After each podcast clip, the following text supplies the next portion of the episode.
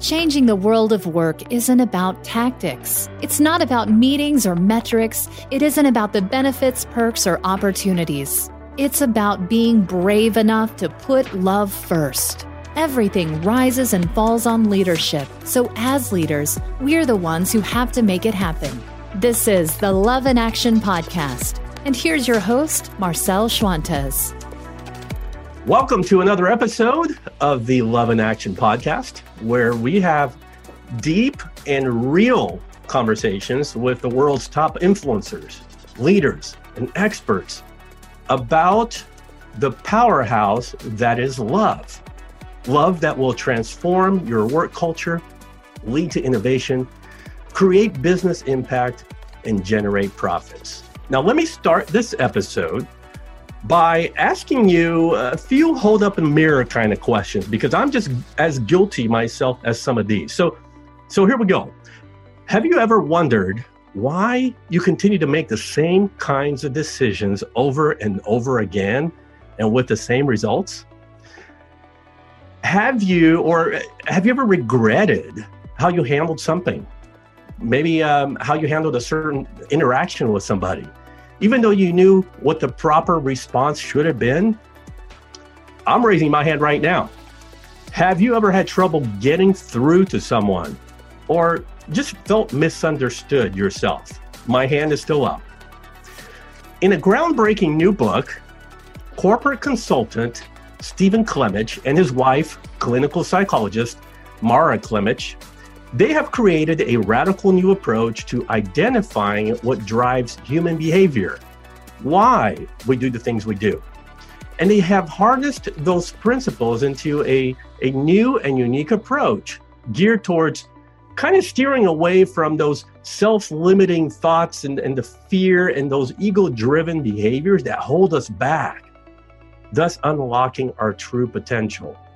In the book, Above the Line, Living and Leading with Heart, the authors examine how the heart and the brain work together to shape our character. And they, they have identified four universal character principles which drive human behavior.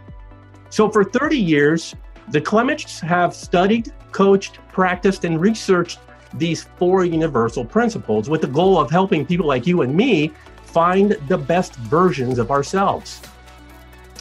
So who is Doctor Mara Klemich? Well, she is a consulting psychologist with degrees in clinical psychology and neuropsychology from the University of Sydney and the University of Paris. And she is co-founder of Heart Styles. She spent more than fifteen years as a clinical neuropsychologist working in the areas of alcohol-related brain damage, neurology and neurosurgery, neuropsychiatry, eating disorders, pain management, and trauma counseling in emergency departments. She also practiced as a forensic neuropsychologist in Australia's criminal system, working on some of the highest profile criminal cases down under. This should be a fascinating conversation, and it is my pleasure to welcome you, Mara, to the Love in Action Podcast. Thank you so much, Marcel. Looking forward to it. Me too. Me too. So we have a ritual here that uh, we always start out with this question. What makes you smile when you get up in the morning these days? Well, because I live in London, I smile a lot on days like today when I got up because it actually was a blue sky. And rare. In London, it's not that often that you get a blue sky. And um, just being healthy. And I'm just incredibly blessed to be healthy and to um, to live in the lovely place that I'm blessed to live. That's great. That's mm. great. So before we dive into the book, I'm really curious about the backgrounds of both you and your husband. So like I mentioned in my introduction, you know, for over thirty years, you guys, you guys have drawn upon your expertise in psychology, neuroscience, and leadership to help people become the best version of themselves. So I'm curious, explain to us how you combined your backgrounds to, to do this. Well, um, Stephen, my husband, came from um, a business background. He started in business when he was quite young, in his early twenties, and had pr- progressed through a, a process of working with people and then training people and becoming a facilitator and really living out his passion for helping people develop.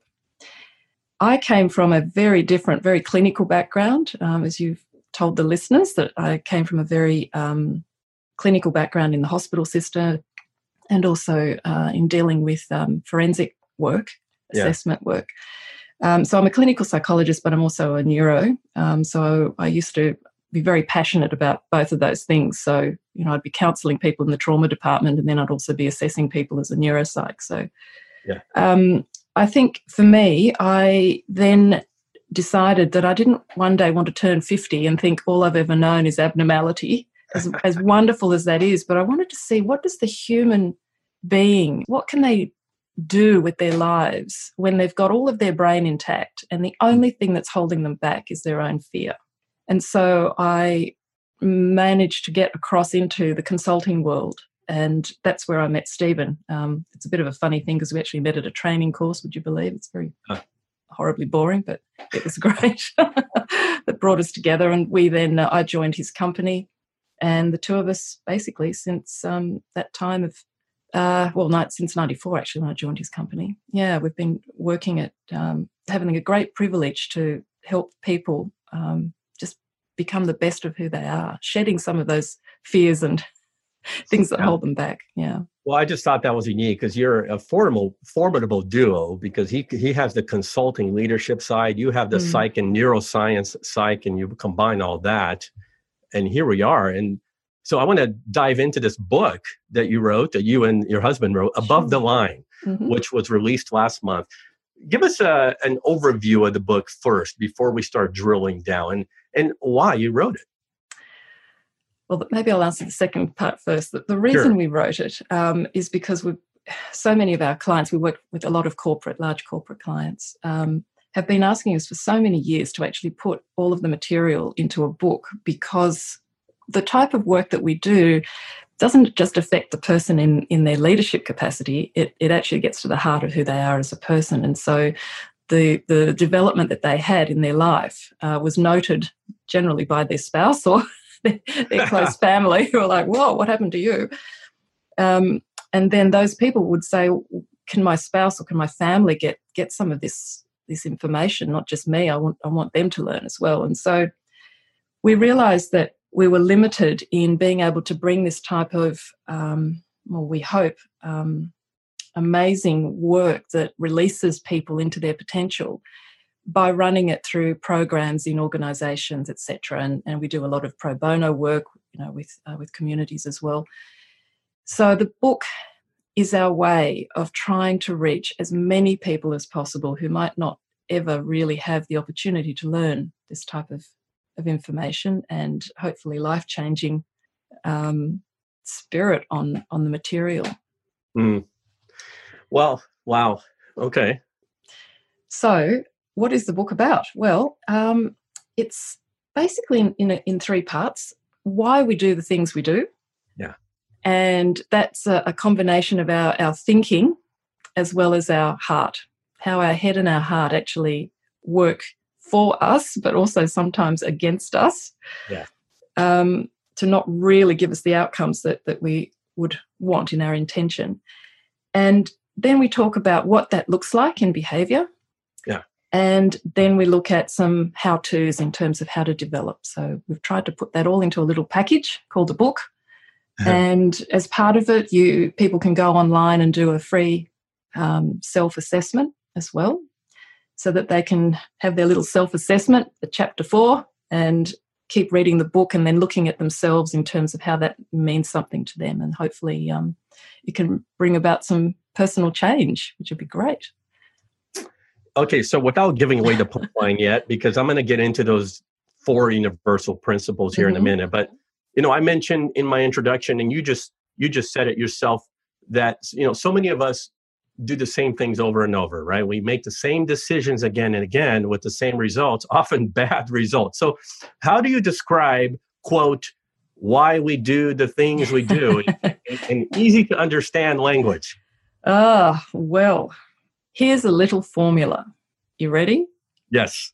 S plus T equals B. What does that mean? Well, S stands for situation and T stands for thinking. And those two things will give you behaviour, mm. because our behaviour is determined by our thinking in any given situation. But the interesting thing about that that T, that thinking, is that it also contains, most importantly, a couple of other T's. And the first one is triggers, because there will be triggers in our environment, of, of our present-day environment, that will trigger the next T, which is old templates in our thinking. And these templates are the stored memories and the emotions that went with them that have happened to us, our experiences. They're, they're like, it's like a filing cabinet in our brain. And these templates are triggered through cues in your current environment. And so your little, your little filing cabinet gets opened out, and out comes a template. It gets incredibly complicated in terms of how, um, well, not complicated, well, it's complex, I suppose, what's happening, because the brain is naturally doing this every split second of the day to try to make us feel comfortable. So it pulls up old templates. Mm. So when you're walking along the street, it's pulling up templates. This is a bush, this is a tree, feel comfortable, this is a person walking towards you. But with that, that's at a very, very granular level. But with that, it's also making you feel comfortable in your present moment. And the trouble with templates in the way that they're actually filed in our brain, the area of the brain that they're filed in, which we'll call, for, for want of a better term, the limbic system, is that that limbic system doesn't know the difference between fantasy and reality. Ooh. Ooh. All it knows is a template, which is memories and emotions. So when it's trying to be helpful in pulling up old templates, sometimes those old templates, when they're, when they're good templates, they're positive templates, like you smell something, because templates get triggered by the senses, our, our senses. So, you know, when you smell something and it's a positive thing and all of a sudden you remember, oh, that's the apple pie smell that my grandmother used to make. And all of a sudden you have these wonderful feelings, yeah. emotions, and physiology as well. You can almost taste it.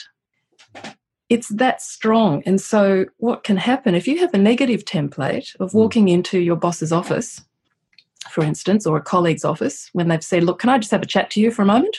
And a trigger goes off in your template that says, I know that tone of voice. And all of this can be very subconscious. And then you walk into that office. You could already be prepping yourself to be quite defensive when all they wanted to do was have a chat about something and they were in a bit of a hurry, so they might have sounded a bit abrupt.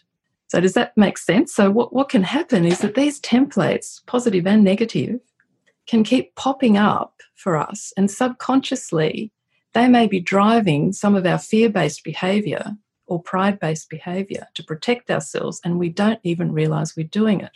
Ah, okay. Ah, because the final T in, in our thinking, the final T is truth. And what these old templates can do is that we create beliefs around those old templates to protect ourselves, or to also um, you know, be positive and, and develop ourselves.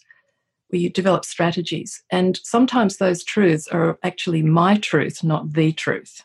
Hence that example of I could be quite defensive on that because I got triggered as I walk into my boss's, uh, boss's or colleague's office, because I've suddenly told myself a story. They're irritated with me, so I'll better just get ready to fight. When in fact that might not be the truth. But in that moment, it's my truth and I believe it. Does that make sense, or do I sound I'm, like a textbook? I'm, I'm, I'm writing this now, and I'm just gobbling this up. Um, so here's what I'm thinking. Get to the truth, which may may not be current reality, like you said, right? It it it, it may be fantasy. Mm-hmm. But to me, to break that false truth, you got to back up to the template, yeah. which you have filed away, mm-hmm. which you may, you know, you you're, you keep pulling it up. Yeah. From the drawer. Yeah.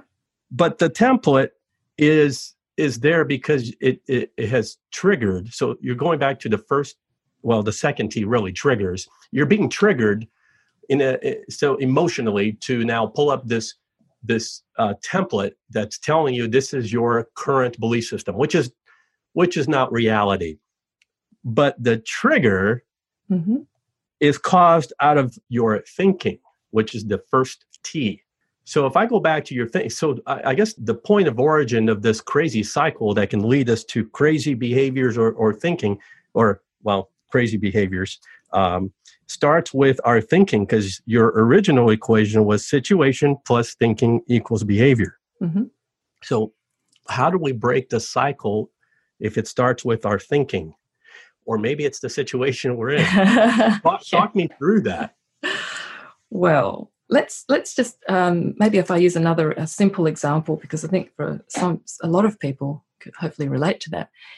Let's say you've got two people walking along Central in Central Park, and all of a sudden, a dog comes running out barking. Jane looks at that dog and says, thinks, "Oh, there must be something wrong with that dog. I might just go and pat it and make sure it's okay."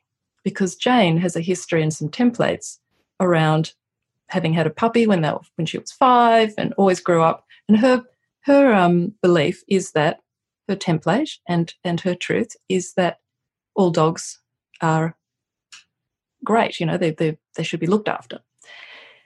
John, who's walking along with her, all of a sudden gets incredibly upset and starts to try to hide behind a tree, or gets really really. really worried because his template has just been popped up is, I was bitten by a dog when I was five, or I saw someone bitten by a dog when I, when I was five, and dogs are dangerous because every time they bark, they're going to bite you.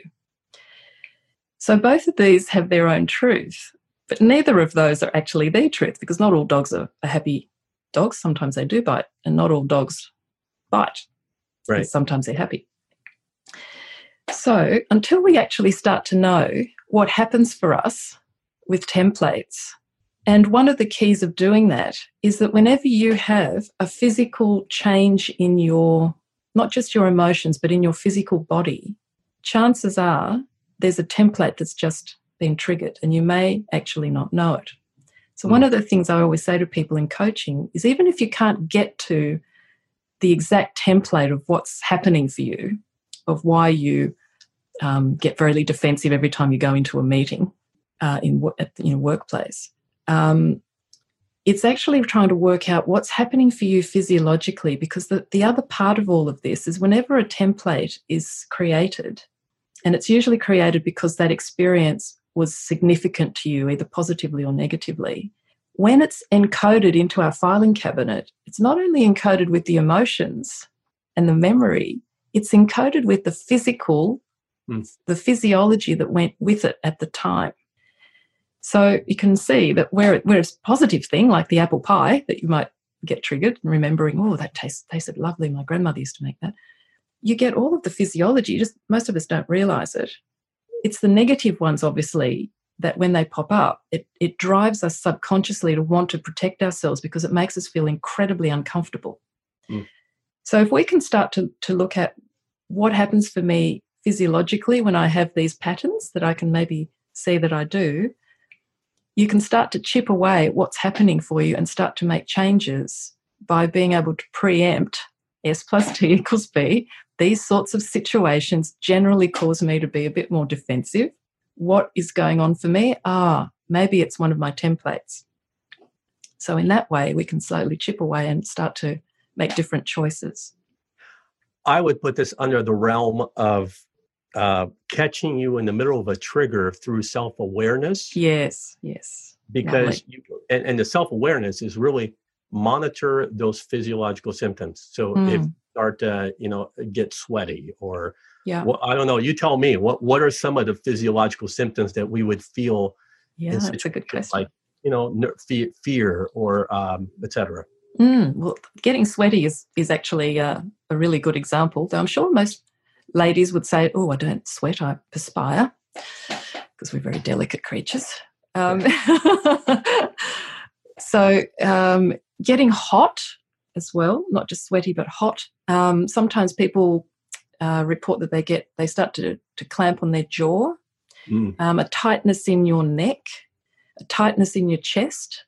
Um, I know with what my particular, my templates and my um, old triggers, I get a, a real tightness in my chest when I go from being a positive achiever to a perfectionistic striver, um, and I'm convincing myself I'm not. Um, a tightness, uh, feeling sick as well. People feel a bit sort of nauseous in their stomach. So those sorts okay. of things are fairly typical. Okay. Hmm. So I, I still want to walk through this cycle because this is so powerful for our listeners to know that we can change in the moment if we can catch ourselves with these symptoms. Then, um, then are we now at the point where we can change the templates, where we don't have, where we can change the way we believe in, in in in those old templates, so that we don't, so that we don't pull them up from our files? Is that what we're doing then? In that moment where we're getting triggered, yeah. we can make a choice in the moment right there. I'm not going to believe where this is going. Does that sound fair or accurate? Yeah, it sounds, it's yes, it is. Um, it does take a little bit of time, however. It's not as simple as that because of the, the whole physiology element of it. Um, when we're in the grip of a template, it's um, it can be absolutely overwhelming. And the only thing you, you want to do, and this is all very subconscious for most people, is protect yourself. So I'm talking about negative templates, obviously, or positive ones sure. is great, you know. Yeah. Um, but if we talk about the negative ones. So the way we also teach this is that when a template is triggered, because that part of the brain doesn't have language, it's just got emotions and memories, and it tends to work in metaphor as well. It doesn't have language. It's got a lot of metaphor and symbolism. It needs to talk to another part of the brain to say, well, okay, what is this thing that I'm experiencing and what am I going to do about it? What's my strategy? And that part of the brain that, for our terminology, we call it the neocortex or the prefrontal cortex. That part of the brain is where logic is, where analysis is, where language is. So it names it and says, oh, there's that that awful template of, of feeling small last time someone spoke to you like that. You don't want that. You need to do something so that that doesn't happen to you again. And so it creates a strategy that um, could be what we would call below the line, which means it's a, it's a coping strategy in either pride or fear, um, to put a to put a cover around you, a coat to protect you. Um, or if you've been working on this for a while, it could be a positive strategy, which would be above the line strategy, which would be a character building, um, humility or love-based strategy, which is what we would all hope to get to one day most right. of the time. Okay, so um, I think it's absolutely key that we get to the point where we change our templates so we can arrive at a different truth. Yeah. Does that sound right? Yeah. Okay. Yeah. All right. So you mentioned already, so you, you, you gave a little bit of the punchline, but so let's dive into those um, those uh, above the line and below the line universal principles. There are four of them. Mm-hmm. Unpack them for us. But, but Mara, also tell us, how did you arrive at, at these four? Oh, there's a couple of stories with that, Marcel. Oh, depends which one you want. Um, they're all valid, just they're, they're very different. Um, we had observed for many, many years that no matter what culture you came from, um, what language you spoke, there seemed to be this common denominator for people that we're in being human. We would either be operating out of, very simplistically, love and security, or fear and insecurity. Hmm. And whenever we were in insecurity, what most of us do is that we actually try to hold on to our security through external means. And by that I mean through outside in, through competing with other people and feeling better than them, or trying to control our environment so that we feel okay, or make sure that everyone thinks I'm really, really nice and approval seek everywhere so that, and people please so that I feel okay about myself, rather than operating out of security and love, um, where you're really building your character and with your authenticity and your self-awareness, et cetera. So out of that very simple duality, we then started to ask the question, well, what is, is there anything else about that? And what happens when you see people who are either passive or, or aggressive in their style, when they're below the line in fear?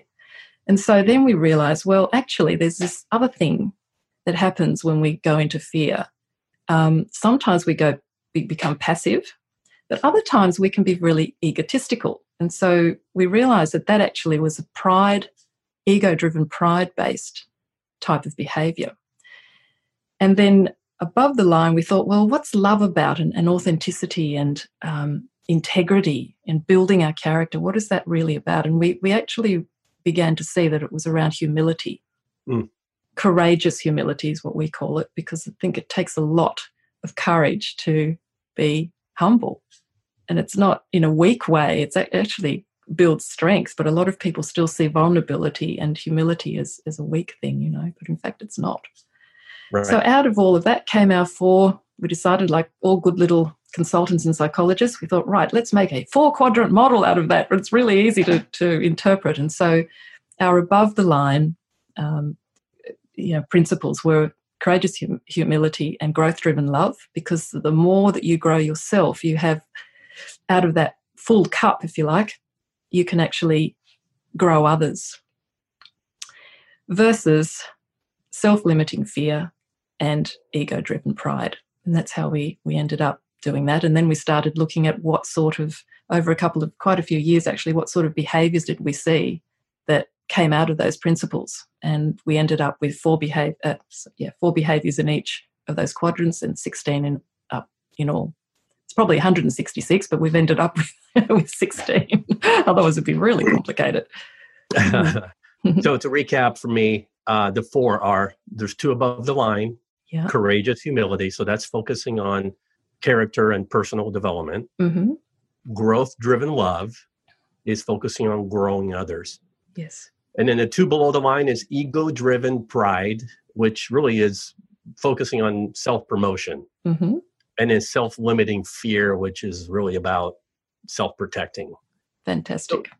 So, good. Now, you described this this yin-yang-like balancing act that every person does between these four principles.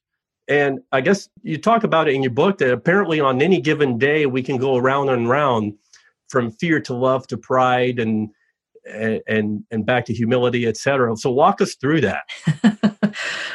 Well, I don't know. Does that, has that ever happened to you? Maybe it's just us. It sounds like a mul- uh, you know, a, a, a multiple personality syndrome. I don't know. I'm not an psychologist. I'm throwing that out.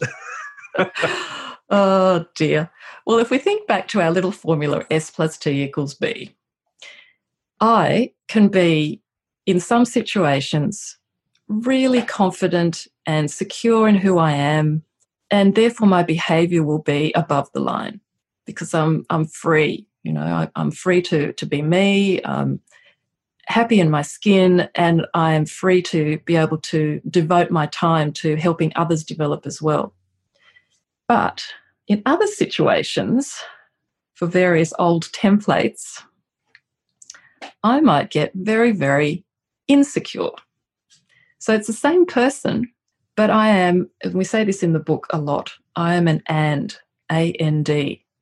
We are all, as human beings, an and. The same person can be, in some situations, confident, loving, caring, and in other situations could actually be quite defensive.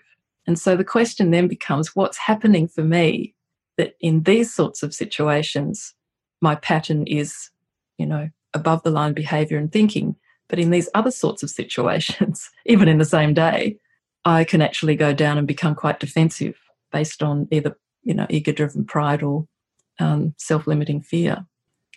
So we can all, you know, some of us could do it in an, in an hour. We can go left, left, right and centre and up and down. But for most of us, we've got a, a sort of default pattern of our insecurity. Mm. Mm. Okay. So we we focused on... Uh, pride and fear, but I want to I want to jump to uh, the principles of humility or love, which, so when the heart operates out of those two above the line principles, and you know, these are soft and squishy words for business. Yeah. But, but w- what have you seen in your research that are some outcomes that can change our company culture and how we lead and how we work? Mm. Well, I've had the great privilege of seeing quite a lot of this, which is um, it sort of makes you feel good about humanity, really, which is good. after I spent so many years um, assessing prisoners for in murder trials, but there we go. I always do joke, however, that I think that prepared me for working with C E Os in organisations. That that is a joke, um, not really. Um, so how do we see that? Well, um, one of the things that we have seen is, I can give you an example, a C E O and a leadership team that we worked with, and we had worked with them for a few years.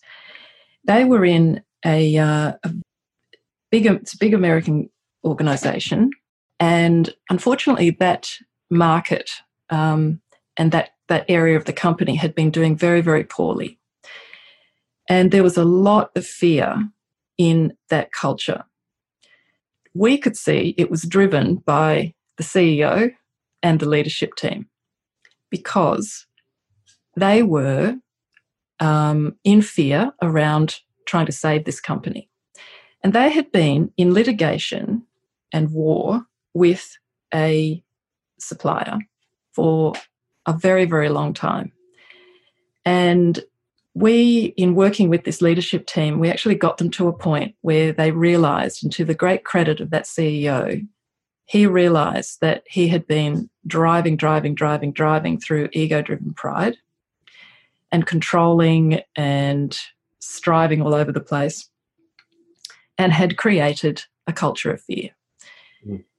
And when we were able to build or rebuild the trust in that team, that team then went to this supplier and they asked us to actually um, mediate, to teach the supplier, the senior, the senior team, the same thing that we had taught, taught them, and then spend a day and a half working with them together to try to mediate through these conflicts.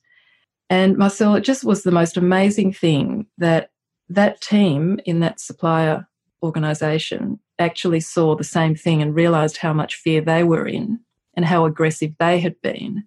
And so the two parties were actually the next day were able to come to an agreement to, that just broke all of the years of, of controversy and um, incredible conflict that they'd had.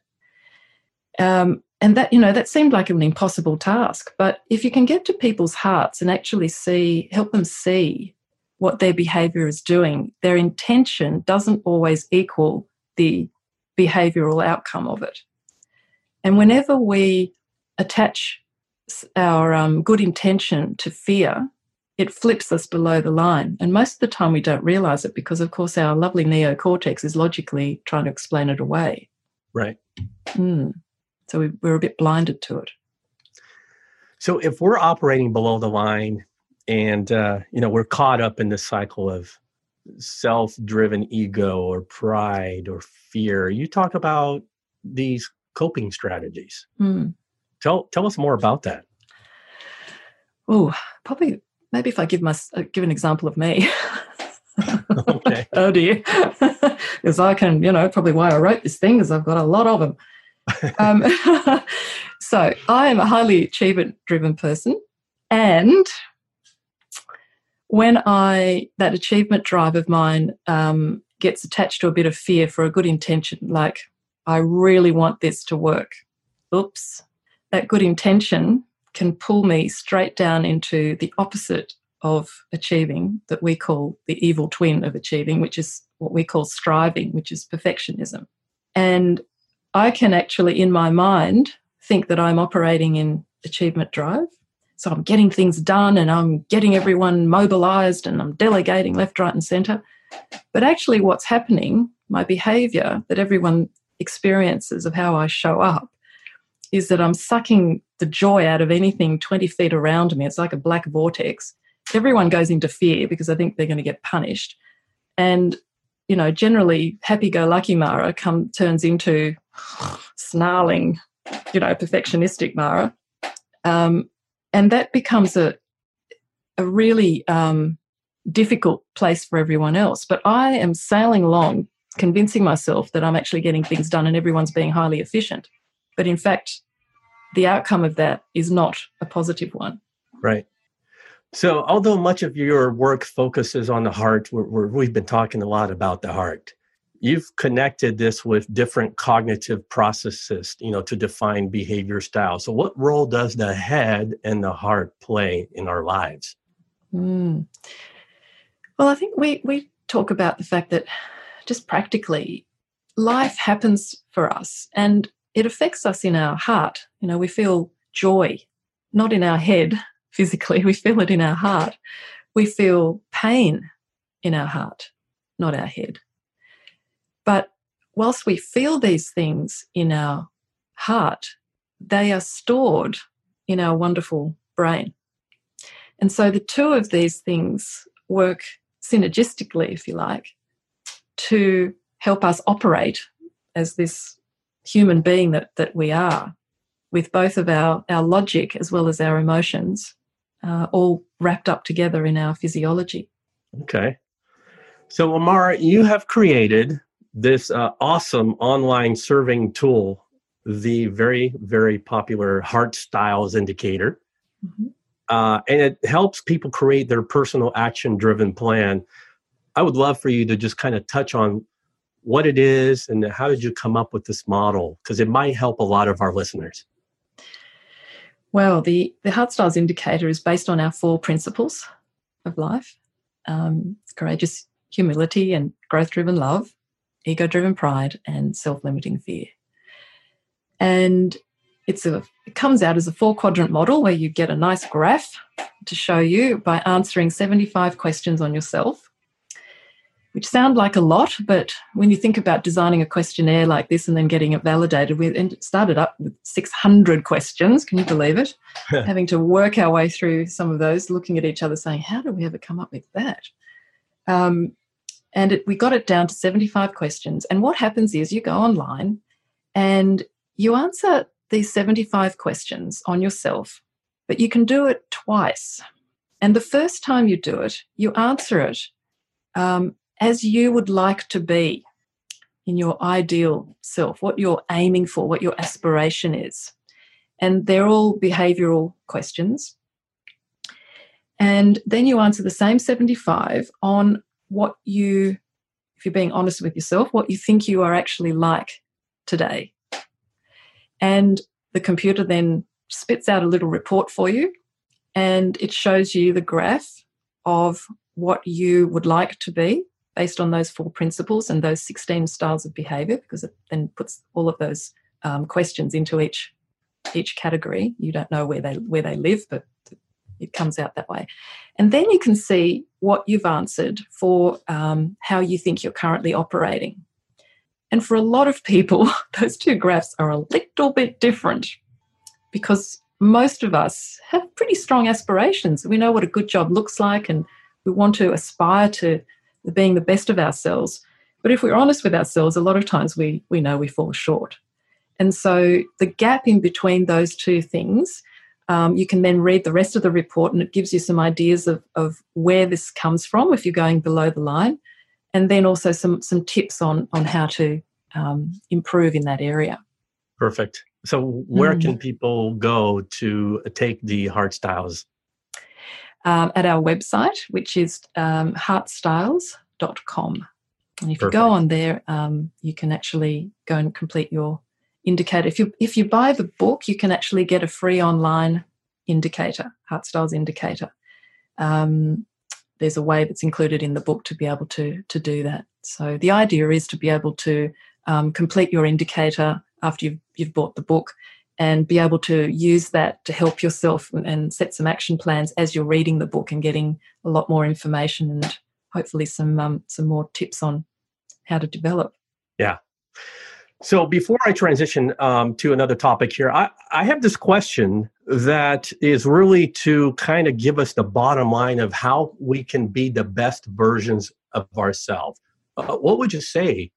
How, how can we strive to be that that person, the best version of ourselves instead of the worst?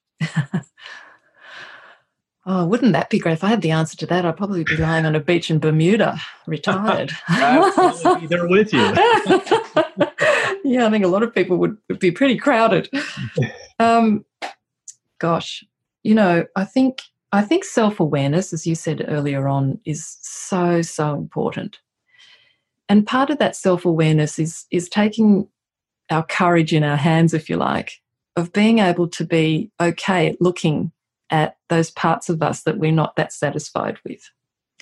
And sometimes for, for most of us as human beings, we tend to shy away from that, and we try to maybe pretend to ourselves that we're, we don't have that area of fault. And um, I think the more that we can actually face with that courage, face those areas that are not working for us in our relationships or um, how we conduct ourselves in our work environment or in our home environment, um, and some of the patterns that we might have, if we can recognise those, the more that we can actually start to face those areas and ask the question of what's happening for me. Because if we think about, the only reason any of us has uh, become defensive is because we're perceiving a real or perceived threat to our security. It's just incredibly sequential and, um, you know, expected. So if we can ask ourselves, oh, what's happening for me when I get defensive in these types of situations, S plus T equals B, and look at bringing that awareness in and being honest with ourselves, the more we can actually start to operate out of our true character and grow our character, rather than use the below-the-line coping strategies that are like a coat that we put on. Mm. Mm. So we have this tradition here that, uh, that where we talk about love and fear, and it so aligns with your work and your book, Mara. And uh, and it's important for us to, uh, to kind of drill into people's minds, especially if you are in a leadership role and your and your management style uh, or approach is more fear-driven, where you lead with the iron fist. And uh, you mentioned, you know, in your example of the C E O and the culture, that was kind of a stifling, aggressive environment that sucked the air out of the room. Mm. So I want to get your perspective. Why do you think fear is still so prevalent in how businesses are managed today, rather than those above the line principles of love and humility? You know, the evidence is overwhelming that those things lead to high performance and results. Mm. Yeah, it is. It's such a, it's an interesting thing, isn't it? Um, we as human beings, as I said, I think in businesses, everyone has a good intention of wanting that business to soar in, in all of its areas. Obviously, in the corporate world, the language of business is money. So we want our companies to make money, excel, deliver to um, our, our stakeholders. So it's very easy, if we think back to S plus T equals B, mm. for people to, with the best intention of wanting to make sure that everything is running right and going well, that they're doing it out of a smell of fear that drives them into an aggressive, pride-based coping strategy, like being highly competitive, um, like being highly controlling and, and um, striving, like I said before. And so you tend to see this because I, the way I look at it is it's good intentions, but they've just got attached to fear, and that fear has created pride to try to, you know, make things happen. And people are stuck in that that cycle, and they don't actually realise the outcome of all of that in the culture that they're creating or have, have created. And everyone else goes into fear as well, and that will either manifest itself in, in aggressive behaviours or passive behaviours, where everyone keeps their head down and doesn't say anything in case, you know, that gets chopped off. Yeah. Would you say that to reverse this personally and also in your company culture, would you say that S plus T equals B, in other words, situation plus thinking equals behavior, if you fit into that model and, and you work through it like you have taught us, right? Identify the triggers. Uh, what are the old templates that are causing you to believe the wrong things? Do you think that that would reverse um, how so many C E Os and managers lead through fear? I would say yes. I've not, I not only think it, I know it because I've seen it. Okay. Yeah, I've seen I've seen it so often. Um, it's been amazing. I mean, it's obviously a very small corner of the world because not everyone's doing it, but the people that we've worked with over many, many years um, in many industries, definitely. Um, and I think that's where the, the simplicity of those four universal principles work, because when someone realizes that their behavior is seen as aggressive and ego-driven, and it's creating fear in people around them, they have that that moment of choice. So first, sometimes it's a moment of horror of actually realizing that that their good intention hasn't actually happened in the way that they hasn't behaviorally manifested in the way that they thought. And they start to see, it's like putting a different lens on, you know, they start to see, oh, okay, my I thought I was being, you know, I'm delegating, but in fact I'm actually controlling everyone. People can change, because if you think about those defensive strategies, they're like a coat that people put on. You can take the coat off. It takes a bit of time to get used to the new the new version of what's underneath. But they can take the coat off and create new templates and new um, decision-making in terms of how they, they think and how they, they behave. Yeah. And how they and, lead. Mm. Right. And operate from above the line principles. Yeah. Yeah. yeah. My husband yeah. always says that we've created, and well, we haven't created it, but we're, we're putting in a new four-letter word into the, the corporate world, love, mm. you know, because we got laughed out of boardrooms twenty yeah. years ago with that one. Right. Yes. Yeah. Things are changing. I I, that's right. I would have gotten uh, laughed at, laughed at myself had I mm. uh, started this podcast uh, even ten years ago. Yes, exactly. So. Gosh. Wow. So before we bring it home with my final two questions, what advice would you give your twenty-year-old self? Oh, what a question. Oh, I would say that real character strength is not hardening your heart and forging ahead, being tough, because that's what I did in my twenties to cope with a couple of uh, tragic circumstances and, and difficult health issues, and um, it did not serve me well. So, yes, that's what I would say, that the character is actually facing your fear and having the, the courage to actually walk through it. Yeah, mm. I love it. So, Mara, closing our conversation, we do it this way. Personally, what is really tugging at your heart right now that you would like our listeners to know? If we had more compassion for each other, the world would be in a different place. It makes me think about that a lot in so many mm. different parts of, of our world. Yeah. Yeah. Beautifully put.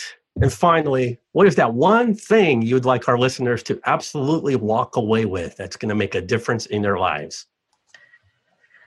Um, a similar thing, to have compassion, not only for yourself, but for other people. The next time someone really annoys you by their behavior or upsets you by their behavior, to look beyond the behavior into the heart of the person. Because the only reason any of us become defensive is because we are fearing something, either real or imagined. And I think the more that we can see that in other people, rather than just hooking into the behaviour and just engaging in, you know, behaviour, um, the more you can actually maybe brighten someone's day. You can be more compassionate. You can change your the atmosphere around you. Yeah. She is Doctor Mara Klemich, and the book is Above the Line, Living and Leading with Heart. How can our listeners connect with you? Where do they go if they want to learn more about you? They could go to our website, heart styles dot com. Um, we're on Facebook and LinkedIn and Instagram, Stephen and Mara Klemich, and uh, also Above the Line. So they can find us through that. This has been a truly a delightful conversation. I cannot wait for the edited verse so I can listen to it again and learn even more. There are so many great little nuggets there that can truly transform our lives. I really want to appreciate that. Thank you so much for your time and for being here with us and sharing your wisdom. Thank you, Marcel. It's absolutely delightful. Thank you. I will never forget what Mara taught us today, that formula. It's so simple. S plus T equals B. Situation plus thinking equals behavior. If we start with our thinking and challenge it and look deep inside ourselves by being more self-aware, we could change those triggers that lead to those false belief systems. Now that just made my day. Thanks for listening, Love in Action Nation. If this episode brought you value, please subscribe on Apple Podcasts, because every episode is going to teach you something about the power of love and care and how that will create amazing results in how we lead and work. Next week, I sit down and chat with Rob Homan, author of the brand new book, All In. Until then, don't forget, love in action. It's what will truly set your leadership apart. Give it a try. Hey, Love in Action Nation. If you're enjoying the format of the show and the topics we talk about, and you want to bring this conversation to your company event or conference, I would love to explore the possibilities. Whether it's speaking or moderating a live discussion or a Q and A panel, or even producing a series of podcasts before and after your event, let's talk. You can reach me by email personally at marcel at loveinaction.club. That's Marcel, M A R C E L, at loveinaction dot club.